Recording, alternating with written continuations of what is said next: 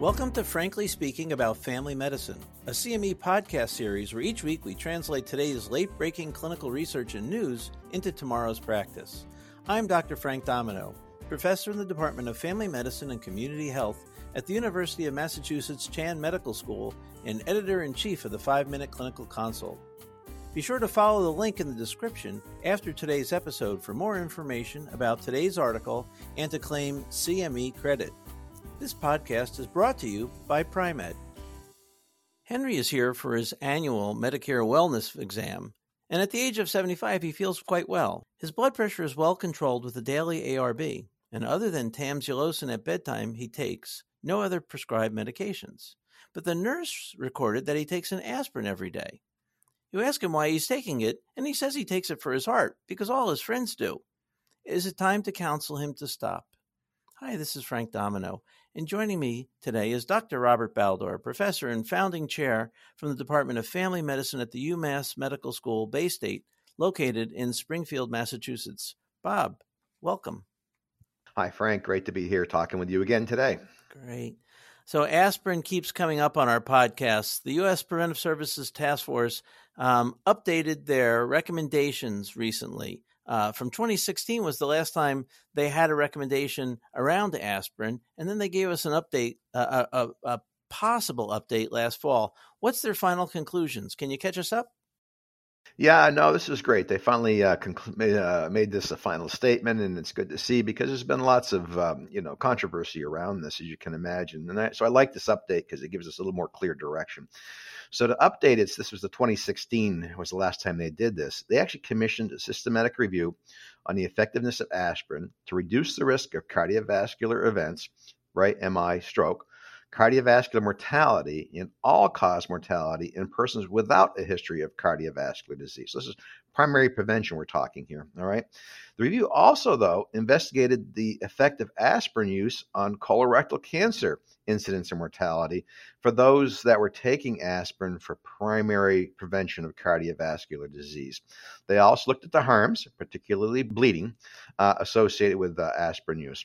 And they commissioned a microsimulation modeling study to assess the net balance of benefits and harms from aspirin use for primary prevention of cardiovascular disease and colorectal cancer. And they stratified this by age, sex, and cardiovascular dis, uh, disease risk factor. Wow. I mean, I, I love the fact that they've taken it to this modeling uh, approach because I think we sometimes think of condition, drug, and we're talking more. They, they looked at everything vas- cardiovascular disease, colorectal cancer, the, the, the big risks and the big benefits. What did the U.S. Preventive Services Task Force review conclude? Yeah, well, this was great. So they concluded with moderate certainty, using their language, of course, um, with their rig- rigorous evidence based approach of things, that initiating low dose aspirin for use for the primary prevention of cardiovascular disease events in adults 60 years or older had no net benefit. Grade D recommendation. It was noted that the magnitude of the harms, GI bleeding, intracranial bleeding, and hemorrhagic strokes was small overall but it tended to increase with age, particularly once you cross that 60 year old mark. So they said, all right, let's look at those younger than 60 then. If we're saying, you know, there's no benefit for those over 60, what about those 40 now, 40 to 59? They said, well, for those folks, you should probably calculate their 10 year cardiovascular disease risk, which makes sense. And for those who have more than a 10% risk factor, the use of low dose aspirin for the primary prevention of cardiovascular disease had a small net benefit still at that grade. And by the way, they're talking about the 81 milligram uh, dosing here. Um, they gave us a grade C recommendation, which was sort of, you know, it's one of those, talk to your patients about this because it's a small net benefit. But it's noted that the benefit grew with increasing 10 year cardiovascular disease risk. And the magnitude of the lifetime benefit was greater when aspirin was initiated at a younger age. So, as I think about this, what they're saying is those at high risk for, for developing cardiovascular disease, there's probably a benefit for that group. And the younger you start, the, the more the benefit. But the additional caveats to note that this recommendation applied to those, again, they're asymptomatic, right? So it's primary prevention, and that they also were not at an increased risk for bleeding, all right? They had no history of previous uh, GI ulcers, no recent bleeds, or other medications, or they were taking uh, other medical conditions or medications that would also increase their risk of bleeding. So lots of little caveats uh, tucked in there as you as you think about it.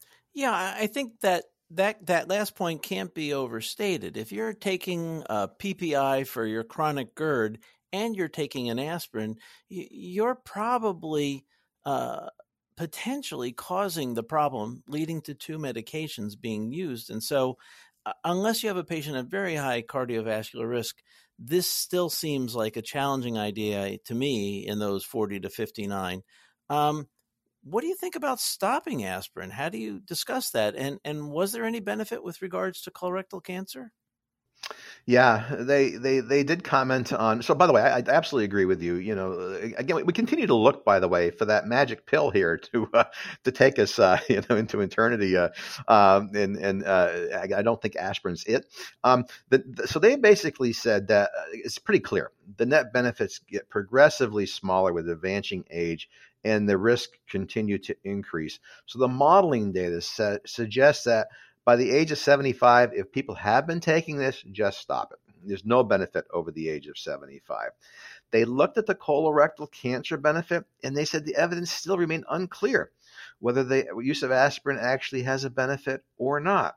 And, uh, you know, from my perspective, for colorectal cancer prevention, screening clearly is a benefit. Um, and that should really be what we're doing and worrying about that. And, and really, uh, no obvious benefit from aspirin uh, for colorectal cancer uh, screening either. And I, I want to make the point that we're talking about using aspirin for primary prevention for people without known cardiovascular disease, but at increased cardiovascular risk. Uh, if you chat with any colorectal surgeon, they will tell you that the best way to prevent colorectal cancer is having a high fiber impact on the colon. And so, changing your diet, adding um, a natural fiber supplement, doing anything is probably more more likely to have a benefit to prevent colorectal cancer than taking an aspirin. So, uh, uh, Bob, I, I have started taking patients off aspirin. Certainly, anyone over 70, I've encouraged them, if they haven't had heart disease, it's okay to stop it, uh, especially if they're bruising or they bring it up to me. And for those 40 to 59, I do talk about aspirin, but I say, look, there's other ways, other better ways that will help lower your risk of having a heart attack or any cardiovascular outcome or colorectal cancer.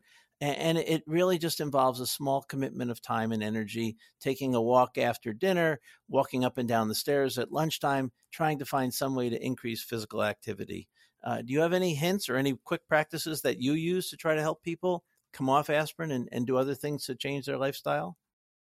Yeah, no, the same thing. And of course, we are talking about uh, stopping an elderly. And, and you mentioned the fact is, as, as we do get older, our, our skin gets uh, thinner. Uh, you see more bruising and, and so on. And people are worried about that. And I point out that's probably uh, the aspirin is not helping. And that also helps with the conversation. There's obvious evidence of bruising and bleeding risk. Um, and the aspirin's a, a component of that. So that's often helpful um, as, uh, as, as, as well. Well, Bob, uh, this is terrific. Thanks so much for letting us know that the U.S. Preventive Services Task Force has taken this jump and encouraging us to try to help our patients in ways other than taking an aspirin. Practice pointer U.S. Preventive Services Task Force has concluded that there is no net benefit for prescribing aspirin, even low dose aspirin, for the primary prevention of cardiovascular disease in adults aged 60 and over. Join us next time when we discuss biennial screening for breast cancer and its benefits at improving diagnosis of cancer with lowering the risk of false positive results. Thank you for listening to Frankly Speaking About Family Medicine, brought to you by Pri-Med. To claim CME credit and receive additional information about the article referenced in today's episode, follow the link in the description. To stay up to date on the most recent clinical research and news, Please subscribe to Frankly Speaking about Family Medicine and be sure to check out pri-med.com for additional CME content.